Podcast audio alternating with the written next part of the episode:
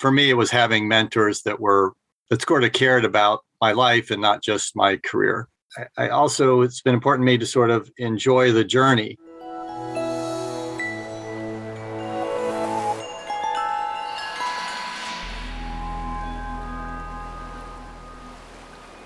Welcome back to the Faculty Factory podcast, friends. I'm Kim Skarupski. Well, you know, we're in the Triple H series, The Habits and Hacks from Hopkins. And on today's episode, we have Dr. Eric Bass. Eric, how you doing? I'm doing great today. Thanks, Kim. Well, thank you for being on the podcast, Eric. Why don't you start by telling everyone who in the heck are you and what do you do at Hopkins? Well, that's a good question. So uh, it, it reminds me that I originally came to Hopkins in 1987 to do a two year fellowship in general internal medicine and ended up staying a little longer than planned. I was just going to say, you have looked at a calendar recently. You do realize that we're not in the 80s anymore, right? yeah, I think that the two year plan went out the window a long time ago. So ended up enjoying Hopkins, to be honest, far more than I ever originally had uh, anticipated, and loved the Division of General Internal Medicine, which is uh, where I've been. And because of my interest in research and education at the interface between medicine and public health, I quickly learned that Hopkins was probably the best place in the world for doing work at that sort of interface. And so that has been a major factor in why I'm still here after all these years. I love it. I, I, hear that comment, that story a lot. It's not uncommon to hear that. I just kind of stopped here, little way station, pulled off for a minute, was going to be here a heartbeat, and then lo and behold, Zoom, life happens, and you think, oh my gosh, I this is the longest rest stop I've had. And we actually, a lot of people end up, we just love it here and really kind of hunker down. What is your area of um, your training and your practice and your research specialty again? Can you go a little bit more detail? Sure. So I'm a general internist and I hold a position. I'm a professor in the Department of Medicine. I have a joint appointment in the School of Public Health in health policy and management and uh, epidemiology. I lead a research center. It's our evidence based practice center. I've been involved in leadership at that center for, I think, 23 years now. And I've also been very interested in medical education most of my career. Got involved with the curriculum development program at uh, what was then Francis Scott Key Medical Center, now now Bayview. Have been teaching in the medical school for the last decade or so, leading the Foundations of Public Health course, co-directing the scholarly concentration course or concentration in public health research, and most recently, in last few years, became sort of vice chair for faculty development and promotions for the Department of Medicine, and have really enjoyed uh, that role working with faculty in our department. Well, the, the, what a rich, you know, rich background and I love hearing how you've you know expanded your your reach and your expertise. And and personally i you played a really important role in my getting promoted to professor. And I, and I remember at dr gail Daumit's celebration when she became a professor. Um, you were kind enough to have a little uh, conversation with me one-on-one you know encouraging me. Um, i didn't do well the first time around and so i was a little dejected and you gave me a mm. lot of encouragement and support and said I'm looking forward to your packet going in again. This is going to happen. You know, don't give up. You're doing great things. People, you know, really respect what you're doing. So you you had a lot to do with my getting promoted. So on a personal note, I want to thank you for that. And so yeah. Well, you're welcome. And it's the the fun part of the job is seeing people be successful in, in getting promoted. So amen. So everybody, you're wondering, well, what is Dr. Bass going to share with us today on the habits and hacks from Hopkins? And it has to do with his gut. His mm-hmm. gut, he didn't say he was a gastroenterologist. This is not the gut microbiome per se, mm-hmm. but it does have to do with what Eric was thinking about and mm-hmm. going with gut instinct. So, why don't you share your stories, Eric? Well, sure. Um, you know, it's I have a, I guess, decades of experience at Hopkins now, but uh, there's a few seminal moments, I think, where I felt that paying attention to my gut really made a difference in the subsequent sort of course of my life and my career. And the first one sort of comes to mind. uh, was when our son was born. Uh, I was a junior faculty member at that time, uh, had been on faculty just for a few years, and I wanted to take paternity leave. Well, back then, there was no school medicine policy on paternity leave. I'm not even sure they had much of a maternity leave policy back then, to be honest, although it was sort of uh, more standard for women to take time off, but I'm not sure that many men had ever sort of requested that. And about the same time, I had a great opportunity to be the principal investigator on a major grant uh, to conduct a, a big multi center trial. Uh, actually, was on the value of preoperative testing for cataract surgery, and related to some uh, collaborative work I'd been doing uh, with uh, colleagues in ophthalmology. And I made the sort of uh, difficult decision at that time to go ahead and, and take the leave, uh, even in the absence of a formal policy. I was fortunate to have a mentor and division director who will, were fine with, with my doing that. And, but I had to decline the opportunity to be the PI on the on the grant. In retrospect, it ended up being one of the best decisions I ever made. Even though the trial was funded, it ended up being published in the New England Journal of Medicine with another colleague as the as the PI and, and first author. Um, I did have the opportunity to be part of that team, so I still was able to contribute, you know, to the work. Um, but I might have had a somewhat, you know, different role uh, if I had made a, a different decision. Uh, but on the home front, you know, that extra early time that I had with my son, I think really helped uh, strengthen uh, my bond with him in ways that would not have occurred otherwise. Wow. And even at even when I made the decision, I wasn't even quite sure what to expect. But uh, now that he's about ready to turn 28, you know, I think back and and uh, think that was one of the one of the best decisions that I made, and that was really based on what I felt in my gut that I wanted to do, even if it uh, might have meant sort of slowing down the the pace of my um, you know career uh, trajectory toward uh, toward promotion. Wow, so courageous! And as you mentioned, perhaps at that time, 28 years ago, a bit non-traditional. And could you just set the stage for folks listening? Put this in perspective. 28 years ago, at what stage were you in your career specifically? You know, where were you in terms of your rank, your seniority, if you will, and how many other grants or approximate number of papers. Give give folks a sense of i'm there or i will be there or i was there or like kind of put it in context. Well i was uh, definitely i was an assistant professor had been an assistant professor probably for just a couple of years at that point. I was originally joined a faculty after fellowship as an instructor and then became an assistant. So it was still pretty early. I had a long way ahead of me uh, on the promotion track.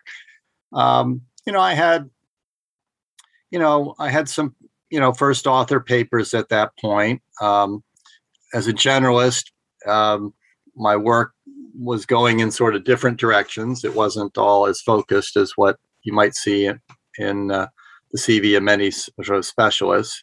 So I was still sort of, you know, trying to find my way, the best ways to focus the work. At that point, I was really doing health services research or what was called outcomes research at the time and had been involved in some some big um, projects as sort of uh, in a collaborative sort of role.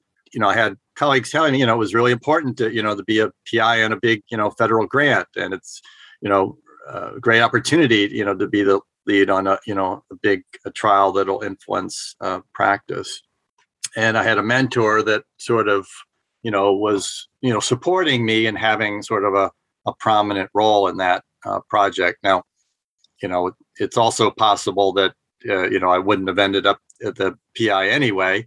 Um, a dear colleague ended up as the pi and somebody that i still work with and he did a great job leading the project and maybe it was better for everyone that it sort of went that way. Hard to know where where it's going to go you know when you're at that early somewhat sort of insecure stage of your career. Exactly. I mean, I'm reflecting on all the early career faculty members that, you know, we work with in the Office of Faculty Development through our various leadership courses and seminars and programs. And I know that you mentor. I'm trying to put myself back in your shoes 28 years ago as an assistant professor. on a scale of one to 10, like how scared were you of like, am I really messing up here? Am I blowing it? I mean, here I am at Hopkins, multi center trial. This is huge. Am I literally walking away from what could be my career, a career making move? I'm, I'm having a hard time thinking of if I had a faculty member come up to me and say, Kim, oh my gosh, you know, here's a situation, you know, I'm thinking like walking away from this. I, I kind of might be nervous going, oh, maybe you don't want to take a paternity leave right now. Can you get the do the grant and like take maybe when he's a year or two years old or when he's like 18? I mean, how, how do you get over that fear? You have to have some people telling you, Eric, man, are you nuts? How did you overcome that?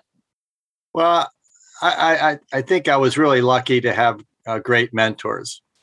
Uh, so my immediate mentor was uh, Earl Steinberg, um, who's long, no longer at Hopkins, but I think he was the first general internist to be promoted to professor at Hopkins. Oh wow! Um, and my division director at the time was David Levine, who everybody at Hopkins knows as a fabulous mentor.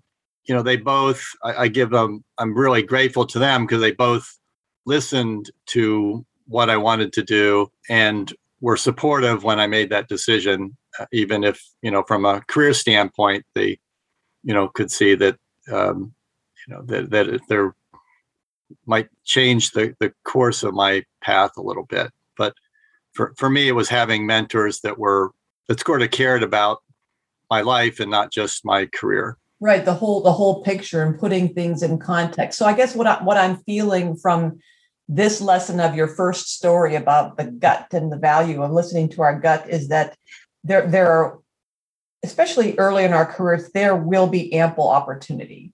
And um, if we're we're trained well you get to this stage in life because you have perseverance and you're a hard worker and you have a great work ethic.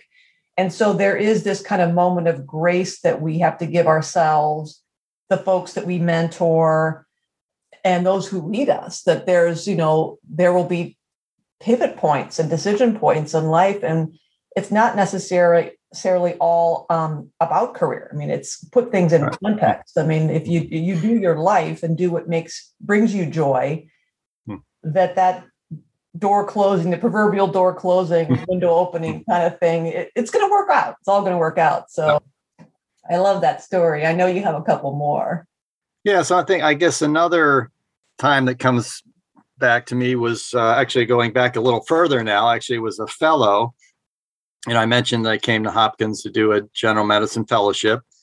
The fellowship was designed to be primarily to prepare people for uh, careers in sort of public health oriented research, but, but definitely a research oriented fellowship. Um, when I was a fellow, um, the faculty in the GM division at Bayview were just launching a new faculty development program on teaching skills and curriculum development um, that I was very interested in. Um, and, you know, I was, although I had come to Hopkins to do sort of this research training, uh, I was very interested in medical education and I, I sort of wanted that to be part of my career. And I really wanted to participate uh, in this program. Um, and at the time, you know, I, I, was sort of, you know, here I am, the, you know, Hopkins, the land of research, and all the uh, folks were really sort of advising me to concentrate on my research. You know, it's really important to develop your own focused area of research interest, to be, you know, prepared to sort of uh, write grants and get yourself, uh, you know, established as an investigator. Um, you know, and and that was sort of the the path that I think most were following but I sort of stubbornly persisted and and really wanted to participate in this faculty development program. I ended up being a, a participant as a fellow in the very first cohort of that faculty development program, uh, which you probably know is still uh, still running. Uh, you know, sort of you know decades later. You know that ended up yielding great dividends, well beyond what I ever had sort of anticipated you know, I participated in both parts of the faculty development program. I subsequently ended up uh, co-directing the curriculum development program uh, for several years after that. Um, ended up being a co-author of a book on a, the six step approach to curriculum development, which uh, maybe you've seen. Um, uh, you know, other authors, Dave Kern, uh, you know, uh, Pat Thomas, um, and it's sort of passed on to other folks. I think it's now in its third or fourth sort of edition, but I had a chance to help put together that uh, first version of it. And, you know, that I'm really sort of, you know, proud of being part of that team um, and seeing sort of a book that has really been used pretty widely. It's been translated into three languages, uh, three other languages uh, so far. Um, and the publisher, you know, keeps coming back to the group to, you know, come out with sort of a, another edition. I have, haven't been so involved in the later editions, but uh, um, I'm sort of proud of the role that I had initially. Mm-hmm. What what I hadn't sort of anticipated fully was how much the expertise I developed in curriculum development created other opportunities for me uh, subsequently. You know, so I had a chance to get involved in a no- number of um, projects, involved collaborations with educators at other institutions. Uh, you know, I, I felt like I had a special set of skills that I could bring to the table that complemented the research skills that I had, but also brought the educational sort of uh, dimension uh, to it. And you know, I worked with the Society of General Internal Medicine and the clerkship directors internal medicine to develop what became the core um, um, curriculum guide for internal medicine clerkships. Um, and there was a whole sort of series of work that we did that laid the groundwork for that, including some, you know, surveys that we did uh, using sort of the um, taking advantage of some of the research um, skills that I learned and applying it to sort of educational uh, topics. Uh, and then, sort of, I guess, when I was sort of a mid level faculty member, I think either I might still have been an assistant professor or somewhere between that assistant associate professor. I, I had this sort of opportunity um, to apply to be the editor of the Journal of General Internal Medicine. Um, it's the know official journal, the Society of General Internal Medicine. I'd been a member of that society for um, much of my career at that point, and it seemed like a really neat opportunity. Um, I sort of naively um, sort of uh, thought I'd have a shot at it. Um, I didn't realize at the time that usually those positions go to very senior faculty. Um, uh, people with more experience than what I had at the time.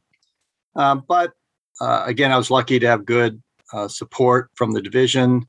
Uh, my division director at the time was Mike Klag, mm-hmm. and you know Mike Mike was great. Uh, he you know put the division support behind my application. Actually, um, contributed some divisional support to the application, and you know I got lucky. They ended up you know selecting me to serve as the uh, editor for the journal um, and i loved it and where how it ties back to the early decision is that you know the journal is one that publishes both research and education and here here i was in a position that allowed me to use the experience um, expertise i had developed as both an ed- investigator uh, and an educator um, and i think it really uh, I'm not sure I would have um, been accepted for that position if I hadn't had that sort of combination of interests. And it, and I think it certainly enhanced, uh, you know, my ability to to sort of thrive in that role.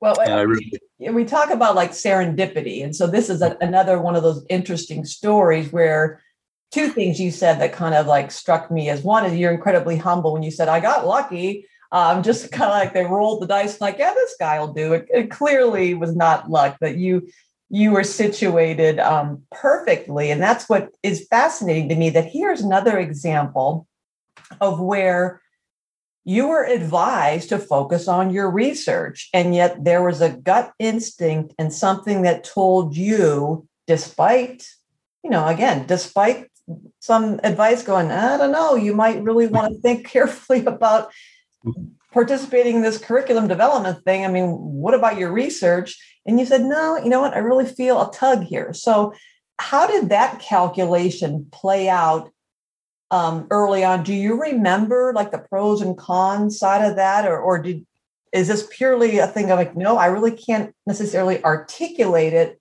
but I feel. Were were you feeling a strong pull that I'm going to do this, and I don't I don't know why, and then it, as we say, just by serendipity, it all worked out as meant to be. But how did you get to that mm-hmm. flipping that switch and go, no, I'm doing it? Well, you know, I, I I think I was mindful that it was a bit of a risk that whatever time I'd spent uh, on the education side was less time that I would have, you know, to be working on research, to be writing papers and, you know, developing plans for grants. And, you know, so it, it meant that I sort of had to accept the, the research side, perhaps going at a um, less brisk pace, I guess. Um, but again, I think what made all the difference for me is I again had great people around me. And in this case I, it i got the chance to um, to know and work with some great faculty um, over what is now the bayview campus. It was you know then it was the francis scott key um, in a building that actually no longer stands over there anymore. Um, but i got you know i worked with uh, randy barker and dave kern and um, donna howard and Penny Williamson and you know a whole group of educators um, you know who are really passionately committed to medical education and you know they were sort of delighted that I had chosen to I think you know spend some time with them as a fellow. Um, mm-hmm. That was before we had a separate sort of track for fellows interested in medical education. So, mm-hmm. um, you know, so you know the the people around me sort of made it possible to um, i think take take a bit of a risk and to yeah. take a little different path and than what it probably you know could have been a simpler path. Gotcha gotcha. Okay wow good story. I know you have one more in, in your little kit over there. Oh yeah. I guess the, the, fast forward now to the the most uh, recent sort of uh, career dilemma i faced uh, which was um, actually just uh, probably about four years ago now, a little over four years ago, the Society of General Internal Medicine, which I've you know been a part of my whole career, posted a position for a part-time CEO. Um, they had um, always had non-physicians in their sort of executive leadership role, and they had decided they wanted to recruit a physician, um, but due to the size and finance of the organization, they weren't sure they could uh, afford to hire a full time, you know, physician to serve as CEO. So they had posted it as a, you know, part time position. Um, and uh, you know that for you know might seem a little crazy because you know I I actually I called my brother early on. My brother's a CEO for a nonprofit organization in Boston, and he just sort of uh, chuckled a bit and said, you know, he wasn't aware of any CEO positions that were uh, really part-time jobs. So he sort of w- warned me that uh, it might uh, might be difficult to do. Um, and but uh, again, I, I love the organization.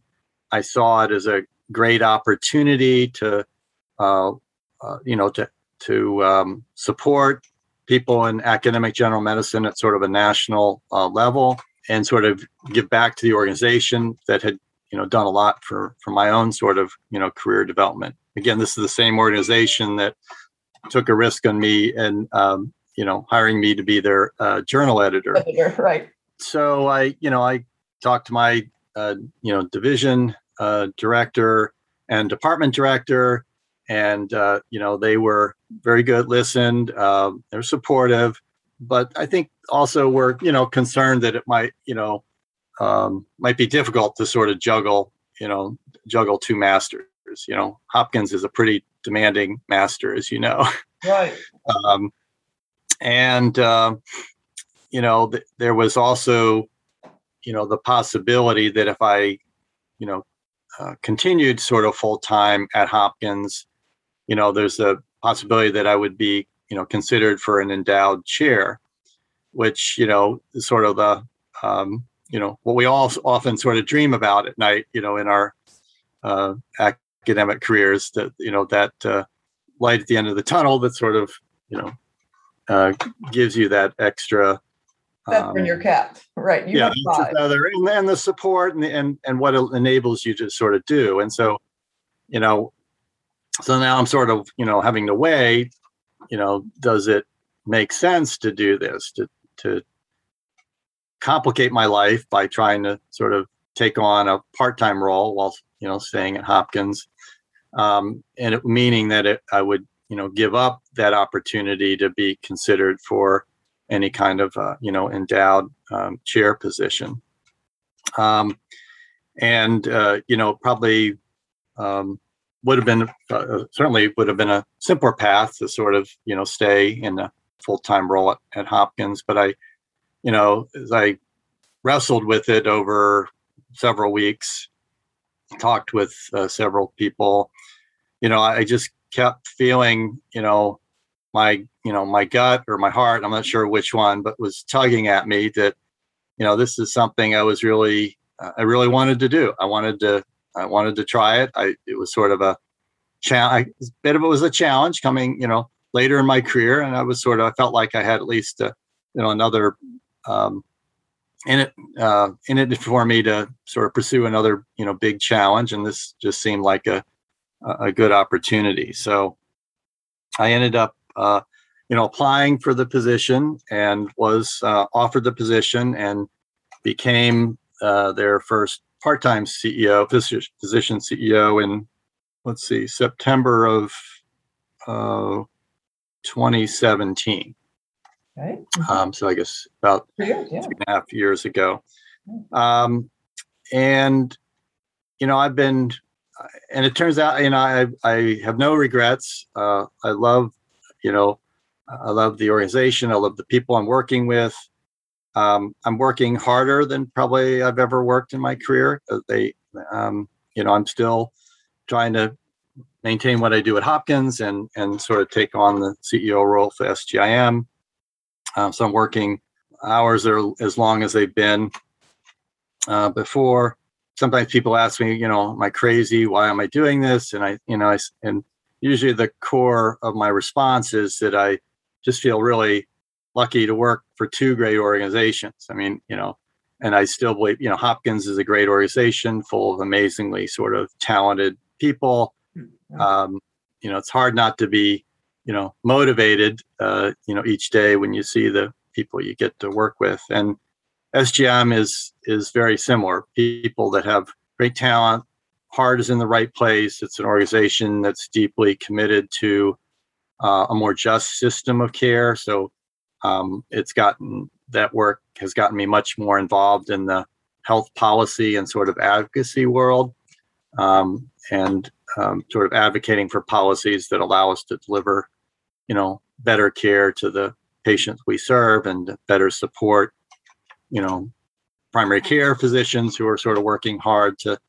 um, enhance the care that we that we deliver. So, I uh, uh, you know I find that uh, that was a one of the harder decisions I made. I, I have uh, I feel like it was the right decision for me. Was again lucky to have folks that were uh, willing to be supportive of of following uh, following my gut.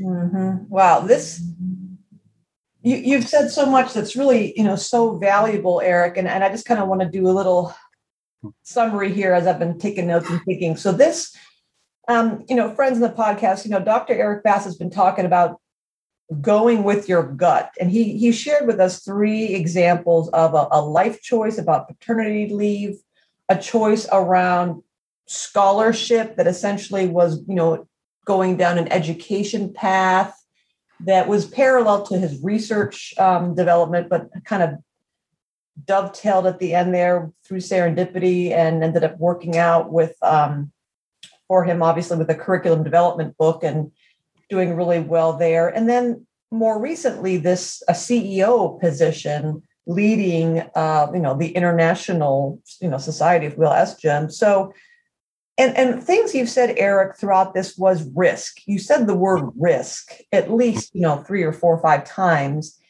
And, and, and as you were talking, again, I always try to put myself in the in the shoes of our faculty members who may say, my gosh, how did he avoid some common thinking errors? Because a lot of us, when we are given opportunities at these decision points in life, uh, there's a fear, understandably, about making a bad choice, making the wrong decision. And, and many of us can probably think of many times where we have made a misstep and we don't, and we wish we could like have a redo.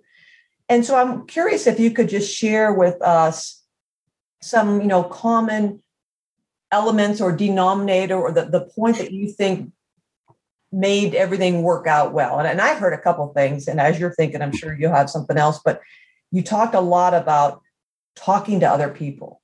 So th- these decisions, it doesn't sound like to me like they were impulsive, overnight, you know, not really clearly thought out. It's I heard you say over and over and over again. I had great mentors. There were great people. You did a lot of information gathering, talked to a lot of people, and you also use the term wrestled with. I wrestled with, and for several weeks, which gives me again the impression that when we have these important decisions to make, we are ultimately the own, our own, you know, the captain of our own ships and our own destinies to a lar- in large part. And we get a lot of information. We collect information the best we can. And then ultimately, you also said words like my feeling and my heart and my passion. And you speak about the desires and for, for justice. And so those kind of it, the parts of you, the character parts of you, to me is my my instinct is what you would tell someone in terms of the whole wrapping around to the beginning, mm-hmm. going with your gut. So can you offer any kind of advice to someone who's thinking, well, good for him. The guy's obviously really smart and I can mm-hmm. see he's got that tattoo, no regrets, like in that, that crazy commercial where it's misspelled, no regrets, no regrets. Uh, you don't you don't have any regrets. But how did you how would you advise someone who is maybe very fearful of making the wrong decision and having a thinking mm-hmm. error? Yeah, it's a great question. Um, you know, I think as you sort of alluded to, it really helps when faced with these types of decisions to reach out to the people you trust it's why it's so important to have at least you know one uh, ideally more than one sort of mentor someone with a little more experience um, you can sort of bounce things off of and at least you know you, at least you're making informed decision and you know at least i felt like i um, you know took the time and talked with folks and i felt like i was making informed decisions um, I was mindful of the risk uh, associated with each. Um, but I, I, I, you know, in retrospect, I, am thankful that I wasn't sort of paralyzed by that um, fear or risk.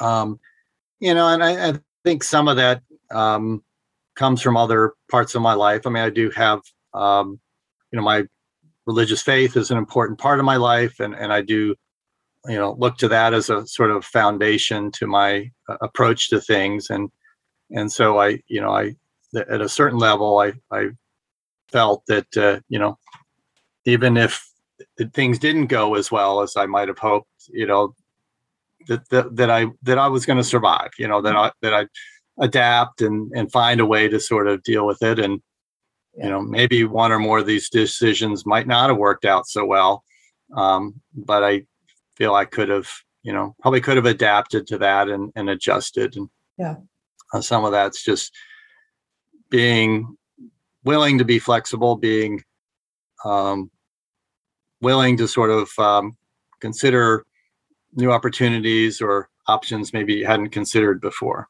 Yeah, resilient. I mean, you're definitely describing to me an, an innate confidence in your resilience perhaps mm-hmm. certainly shored up by the foundation of your faith and also this just this um, kind of again this this still confidence that well worst case scenario i can bounce i can, I can i'll figure this out you know you talk about this you know that there's this resi- resilience and this confidence that i'm going to bounce back and also what i the, the thread in there through all your stories was that there's something in you, innate in you, that was a core value. So to me, it kind of gets to your values that while you were very deliberative and thoughtful and mindful and had the conversations with informants who you trust, it sounds like you never really deviated far from your core values of who I am, your authenticity. So I guess I'm thinking of faculty members who may be afraid of making that mistake is that maybe one pause point is reflecting on, well, what are my values? If mm-hmm. I have a decision in front of me that, for all intents and purposes, a lot of people would objectively say, well, this makes a lot of sense, but it does not jive with your core values, or mm-hmm. the, the cost of doing that may divert you mm-hmm. from um, who you are or what's important to you or a fam say for whatever in the season of life that you do have a young child and it makes objective good sense to do this but i then practically i know that there goes you know three years of, of life because my family will never see me that kind of when i think a, a decision point might be more easily managed if we remain mindful of what are my values what is most important to me who am i at my core and and be less concerned perhaps with the careerism of what would look good on a CV versus what will look good in my heart. And then when I open mm-hmm. my my eyes on the pillow every every morning and, and then at night when I put my head on my pillow. So, you know, values to me is what I hear um, through your stories that every mm-hmm. decision point seemed to kind of come down to who am I as a man, as a person, as well as a scientist and a physician, right? Mm-hmm. Yeah, no, I think I think that's I, I think the thing taking time to sort of reflect on your core values is is helpful. Mm-hmm. Interestingly, that uh, or uh, that was uh, I remember actually one of the things that was done in that curriculum or that faculty development program that I mentioned at the beginning. They actually one of the sessions was very much focused on you know um, declaring your core values. Oh. Um, and I actually remember some of those uh, conversations that took place as part of that program. So, yeah, I think taking time to sort of do that as as you're planning your career, I think makes sense. Mm-hmm. And I, I think the other thing, as I was listening to you, reminded me was just, you know, I, also it's been important to me to sort of enjoy the journey and it you know i think sometimes folks get so focused on where they want to get to that that can sort of get in the way of sort of enjoying enjoying the journey along the way. And so I think if if you're enjoying the journey, then to me it doesn't and it didn't really matter how long it took to get promoted to professor. Right. Um, I was enjoying the journey. I felt like it would, you know, it would come eventually, but it was not, you know, I was not one of those folks that felt I needed to be a professor by the age of, you know, 35 or 40 or whatever. Yeah. Uh, and so I think making decisions that allow you to enjoy the journey. And if you enjoy what you're doing, then you know I think at a place like Hopkins, you know that you know your your efforts will get rewarded and, and will be recognized. That's right. Well, folks, this has been Dr. Eric Bass. Eric, this has been a great conversation. I really appreciate your honesty and sharing your stories and insights and helping us all think through um, our careers and as these decision points come in our life and not and not forgetting that you know our gut is a really important uh, source of wisdom and uh, and as well as the other traditional ways of us learning from everyone else and the data and as scientists but then deep in our own guts we kind of sometimes know what's um, makes sense for us so yeah. any parting thoughts eric well i think you i think you've captured it nicely i appreciate your uh, taking time to, to let me uh, share a little bit with you and and react to it. Oh well, thank you, Eric. Uh, folks, I hope you um, spread the news about the Faculty Factory and join us next time on the Faculty Factory podcast. Thanks, Eric. Thanks for tuning in to Faculty Factory Podcast. The mission of the Faculty Factory is to build and support a community of leaders in faculty development who share tools, resources, wisdom, and encouragement in service to our faculty members, schools, and institutions. We encourage you to go to facultyfactory.org to find out more, get in touch with me, ask me any questions. Maybe you want to be interviewed on the podcast. Thanks for tuning in to Faculty Factory Podcast. We'll see you next time. The Faculty Factory podcast and website is sponsored by the Johns Hopkins University School of Medicine Office of Faculty. For more information, visit facultyfactory.org.